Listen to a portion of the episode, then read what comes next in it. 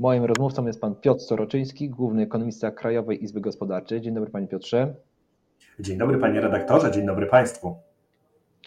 Będziemy rozmawiali chyba o najgorętszym temacie początku tego roku. Polski Ład. Mm, bardzo dużo oburzenia jest, wiele wpisów emocjonalnych różnych grup społecznych, różnych osób. Panie Piotrze, co jest największą słabością tego programu? Jego sama konstrukcja, czy to, jak on został wprowadzony? Panie redaktorze, w tej chwili najbardziej ujawnia się to, że program był dosyć szybko realizowany, to po pierwsze. Nie było odpowiedniego czasu, żeby różne rozwiązania przekonsultować, nie było możliwości, żeby spokojnie i przez administrację, i być może też przez innych uczestników procesu legislacyjnego i opiniowania, no, zobaczyć, co, co, co się w jaki sposób składa. I teraz oczywiście najwięcej dyskutujemy o, o takich no, jakichś brakach, jakichś błędach przepisów już przy wdrażaniu tego procesu i one są w tej chwili najbardziej dotkliwe, bo w zasadzie miało być fajniej, założenia nawet były całkiem miłe dla, dla, dla większości ludzi. Natomiast proszę zobaczyć, że no, realizacja widać, że tam coś gdzieś haczy, tam coś się obija. I w tej chwili oczywiście widzimy no, no głównie to, że to było za szybko, e, zbyt pobieżnie robione, z, ze zbyt krótkim przygotowaniem i na poziomie administracji, i oczywiście potem też wdrażania już, już, już w, rze, w rzeczywistości. Ale to nie jedyne problemy z, z Polskim Ładem, bo oczywiście my od, od dawna już wskazujemy na to, że nie do końca właściwie został e, przyjęty w ogóle sposób dyskutowania nad tym, po pierwsze, co chcemy osiągnąć, bo tam raczej wiele dyskusji nie było, ale przede wszystkim to, w jaki sposób, tak, gdzie znaleźć środki, które są potrzebne, żeby zrealizować cele, e, cele Polskiego Nowego Ładu e, i żeby, i żeby to w jakiś rozsądny sposób po, poukładać, tak żeby osiągnąć te cele, które były zakładane, ale żeby przy okazji wszystkich dookoła nie poobijać. Mhm. Pierwszy miesiąc i pojawiły się pierwsze problemy z Polskim Ładem. To dopiero wierzchołek góry lodowej? Panie redaktorze, no, mo, można się spodziewać, że będą mogły być jeszcze jakieś kolejne problemy, no bo proszę zobaczyć, że my tak naprawdę w, w nowy rok wchodziliśmy ufni, że tam już jest wszystko poukładane. Nawet w grudniu było kilka takich szybkich poprawek, które miały coś dać, zrealizować no, i one były wprowadzane, więc w zasadzie no, wszyscy trzymaliśmy kciuki za to, że no, ciężki jest ten program do realizacji, no ale że się go jakoś da właśnie bez tych kłopotów, haków, y, y, jakichś tam potknięć uda zrobić. No więc w tej chwili, po, po tym, że tego się już sporo pojawiło i że szykujemy się do, do, do kolejnych fal y, tego, jak ktoś będzie widział, w jaki sposób się niektóre rzeczy rozlicza, no może się pojawić, że, że będą kolejne fale konieczności robienia właśnie jakichś poprawek i, i, i z jednej strony trzymam kciuki za to, żeby ich nie było specjalnie dużo, no ale trudno wykluczyć, że to się nie będzie ujawniać. To, to jest bardzo duży, bardzo skomplikowany proces i, i, i tak naprawdę prawdopodobnie tych takich no, nie, nie, niedociągnięć gdzieś, jak co, ma, jak co ma działać, jest jeszcze sporo. Bo tutaj w ostatnim czasie pojawił się też apel Rady Przedsiębiorczości o to, żeby zatrzymać Polski Ład, żeby jego wdrażanie przesunąć na 2023. Czy to jest y, dobry pomysł? Czy, czy, czy może jednak lepiej jest łatać dziury na bieżąco? No bo na przykład za rok może się okazać, że nawet jeżeli połatamy te dziury, ktoś będzie stratny i znowu będą głosy oburzenia. Panie redaktorze, no w tej chwili ujawniają się te dziury, które wynikały przede wszystkim z tego, że coś jest za szybko wdrożone, że coś jest nieprzemyślane, jak haczy z innymi tematami. E, I przede wszystkim na to e, odpowiedzią był pomysł odroczenia całej operacji o rok, e, kiedy można to spokojnie przejrzeć, kiedy można spokojnie to przedyskutować. Proszę zobaczyć, że często administracja no, tak troszeczkę lekceważy, zaniedbuje to, że często w procesie opiniowania różnych aktów prawnych my jako, jako część tego systemu opiniującego, no wskazujemy, że coś się gdzieś nie liczy, o czymś się gdzieś zapomniało. Jeżeli na to jest odpowiedni, e, odpowiedni czas, no to po prostu można takie rzeczy wyeliminować. Więc myślę, że jeżeli byśmy faktycznie zgodnie z, z, z tym apelem zadziałali, no to oczywiście byłby cały rok na to, żeby te, te, te rozwiązania doszlifować i zrobić je no, w takim kształcie, żeby, żeby one osiągały to, co miały osiągać, a nie drażniły i, że tak powiem, no, rozczarowywały mnóstwo ludzi. Mówi Pan doszlifować, to miałaby zająć się tym administracja, czy może ona powinna być wsparta właśnie różnymi rodzaju e, środowiskami, głównie z, oczywiście z obszaru przedsiębiorczości i podatków?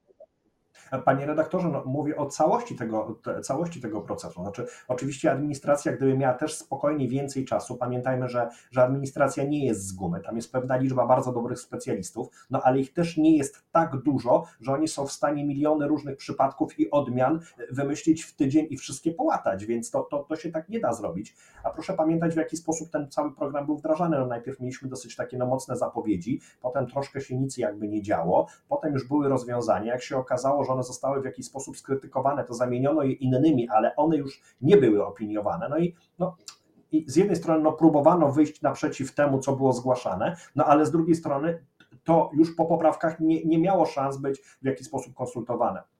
Więc oczywiście te, ten cały proces związany z tym, że to może być konsultowane przez bardzo wiele, e, e, przez bardzo wiele środowisk, również oczywiście środowiska biznesowe, które no, zwracają uwagę oczywiście na ten aspekt biznesowy, jak co, gdzie wyliczyć dla pracowników, z którymi pracownikami będzie problem, bo będą skrajnie niezadowoleni, z którymi pracownikami będzie problem, bo liczyli na bardzo dużo, a w zasadzie jak zobaczą, ile to wyszło, to będą rozczarowani. No, my też jesteśmy w stanie wnieść tutaj dużo i nawet nie o to chodzi, żeby jakiś bardzo daleko ten program zmienić. Na to czas w ogóle powinien być kiedy indziej, kiedy dyskutujemy, co chcemy osiągnąć i co gotowi jesteśmy za to poświęcić, tak? A tutaj nie bardzo było dyskusji, no ale jak już, jak już mamy to pchnięte, no to oczywiście możemy dyskutować, jak to zrobić, żeby, no tak jak już mówiłem dziś, żeby to nie poobijało nas wszystkich. Niezależnie od tego, jak wygląda Polski Ład y, i jak, jakie ma dziury, y, niedoskonałości, Pana zdaniem Polski Ład był potrzebny, czy, czy może w ogóle nie trzeba było zmieniać obecnych y, uwarunkowań prawnych? Panie redaktorze, no było oczywiście w takiej sferze społeczno-gospodarczej wiele elementów, które warte są osiągnięcia. Nie, nie, nie, nie ulega to wątpliwości, tak? E, I, i, I tutaj jest nawet dosyć szeroka zgoda, nawet, na, nawet środowisk biznesowych, które często wytyka się jako te, które by w ogóle chciały, żeby się nic nie zmieniało, jako takich głównych hamulcowych. Tak naprawdę tak nie jest. Natomiast no, szkoda, że w tej warstwie dyskusji, e, e, co chcemy osiągnąć, nie towarzyszyła warstwa dyskusji, e, w, jaki sposób, tak? w jaki sposób znaleźć te odpowiednie środki, w jaki sposób zrobić tą redystrybucję o której marzyła administracja, żeby, żeby to w jakiś sposób trzymało, trzymało pion. Tak? Mhm. Załóżmy, że rząd decyduje się zgodnie z apelem Rady Przedsiębiorczości na przesunięcie Polskiego Ładu na 2023 rok. Jest idealny świat, słucha Waszych opinii. Co radzicie rządowi? No, panie redaktorze, no przede wszystkim musielibyśmy spokojnie przejrzeć wszystkie, wszystkie te dokumenty, wszystkie akty prawne, które były e, prze, e, przedstawione, przedłożone, które w zasadzie no, już działają teraz, a miałyby działać no, prawie za rok dopiero.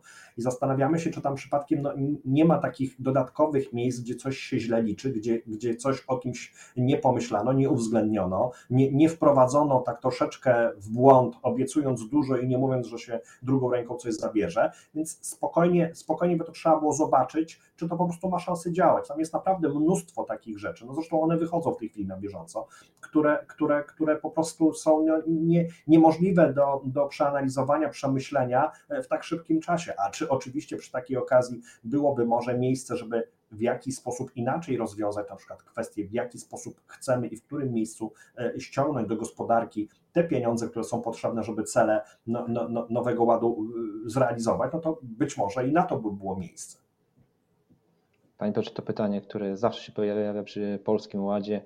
Kto traci, kto, kto zyskuje? Czy, czy Pan zgadza się z tą narracją, która się pojawia, że ta szeroko rozumiana Warszawa oczywiście podnosi lament, ale tak naprawdę życie w trochę, w społeczeństwa wygląda trochę inaczej i niekoniecznie ono wygląda tak jak w Warszawie.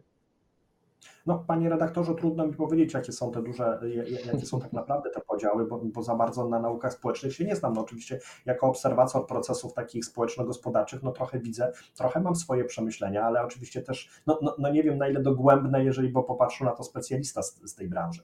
Natomiast no, trzeba przede wszystkim powiedzieć, że może się okazać, że szeroka gama osób, do których, do których całe to rozwiązanie jest kierowane, zwłaszcza w tej warstwie takiej podatkowo-składkowej, może się okazać, że liczyła na znacznie więcej, tak? że, że, że program bardzo szumnie wprowadzany, prawie w przekonaniu dużej części ludzi obiecywał im kilkaset złotych dodatkowe miesięcznie. To jest naprawdę bardzo ważna, bardzo duża kwota dla ludzi, którzy nie zarabiają specjalnie dużo. Tak? I to może być no, istotne poprawienie bytu. Natomiast jak policzyć to dokładniej i zobaczyć, że owszem, w picie to jest bardzo duża ulga, ale zupełnie inaczej rozliczamy składkę zdrowotną, to nagle się okazuje, że z, tego, że z tej nadziei po samym obserwowaniu, co się ma zadziać w picie i nadziei na kilkaset złotych, robi się kilkadziesiąt złotych, może sto kilkadziesiąt złotych co, co będzie rozczarowujące. Tak?